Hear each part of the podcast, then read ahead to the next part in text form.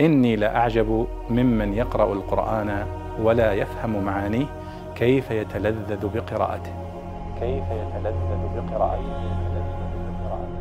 ورد سؤال عن معنى قوله تعالى قرح.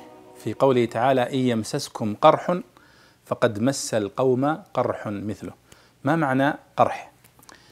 آه هذه المفردة وردت في سورة آل عمران فقط في ثلاث مواضع. في قوله سبحانه وتعالى إن يمسسكم قرح فقد مس القوم قرح مثله.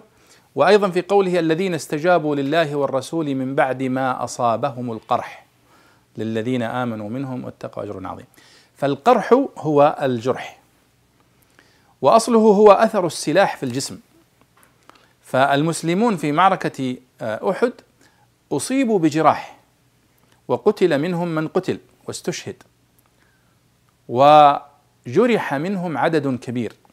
واصيبوا بجراح وكان منهم النبي صلى الله عليه وسلم حيث أصيب عليه الصلاة والسلام في جبينه وأصيب في وجنته عليه الصلاة والسلام بجراح شديده فالله سبحانه وتعالى الذي يقول إن يمسسكم قرح أيها المسلمون فقد مس القوم أي المشركون قرح مثله.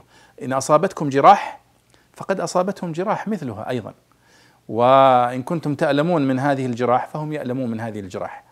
وأيضا في قوله الذين استجابوا لله والرسول من بعد ما أصابهم القرح أي أصابتهم الجراح مدح لجيش النبي صلى الله عليه وسلم عندما استجابوا بعد معركة أحد مباشرة بأن يتوجهوا مباشرة إلى حمراء الأسد لإدراك من بقي من المشركين لكي يظهروا أنهم في قوة وفي منعة وليسوا في ضعف وفي انكسار وفي جراح. فإذا القرح هو الجرح. وقيل في اللغة أن أصل القرح هو أثر السلاح. وجرح السلاح في المعركة الذي يصيب الإنسان في بدنه. والله أعلم.